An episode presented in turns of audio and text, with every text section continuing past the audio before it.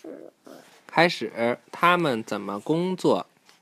飞机，飞机一般由螺旋桨或喷气式发动机推动，在空中飞行。没有螺旋桨吗？这个不是有吗？真的没有。啊，对，他所以他说一般由螺旋桨或者喷气式发动机嘛。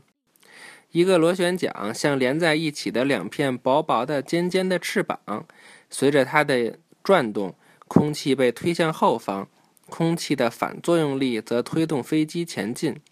螺旋桨飞机的引擎用燃料燃烧产生的力量转动螺旋桨，喷气式飞机的引擎则用这个力量转动涡轮，涡轮喷出的由燃烧产生的气体推动飞机前进。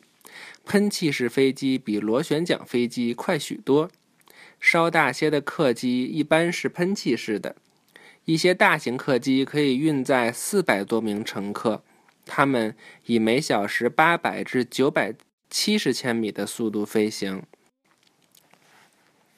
这架客机刚刚起飞，三个涡轮，一、二、三，是吧？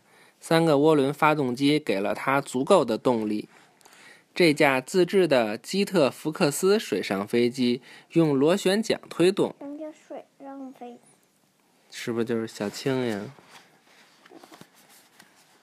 预习下一课了哈。你看你很厉害。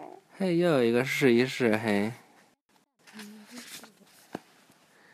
下一课火箭。说什么？你们都试过吗？我们周末有空就试。拜拜。